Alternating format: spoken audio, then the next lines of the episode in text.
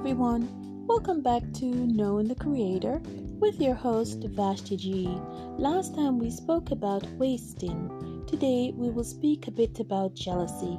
It is not good for us to be jealous against one another because God has an individual plan of a great future for each one of us. He has given us our fruits and our gifts as we spoke about in our previous episodes.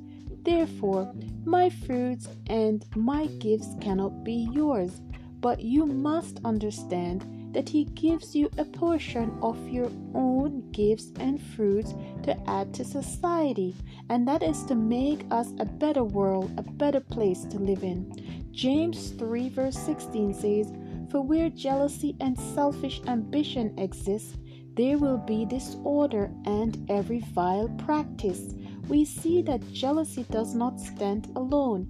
It has some other fellows that hangs out with it, such as disorder and vile practice, which means shameful and abominably wicked or evil. So we have to check our lives' activities for jealousy daily because we do not need Satan to operate through these avenues in our lives' activities.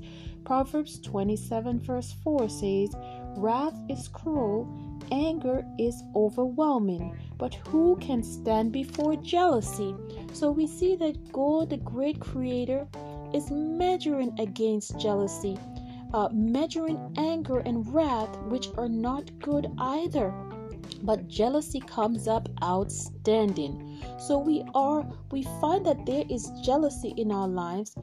Um, if we find that there is jealousy in our lives, it is important for us to stop and check our lives' activities because we do not want the enemy, Satan, to be operating in our lives. And this jealousy usually affects others that are around us. 1 Corinthians 13, verse 4 says, Love is patient and kind. Love does not envy or boast. It is not proud. So we want to love. We want to replace that spirit of jealousy with love. It's something that we have to ask the good, great Creator to deliver us from that spirit of jealousy if we find that we often operate in jealousy. So let us check our lives' activities for jealousy and seek to discourage that spirit trusting God to give us grace to share in each other's success. Amen. We want to be happy for each other. We want to be able to encourage each other. That is what the good, great Creator requires of us. Amen. That's all the time I have for you today. Join me again as we continue in knowing the Creator. See you soon.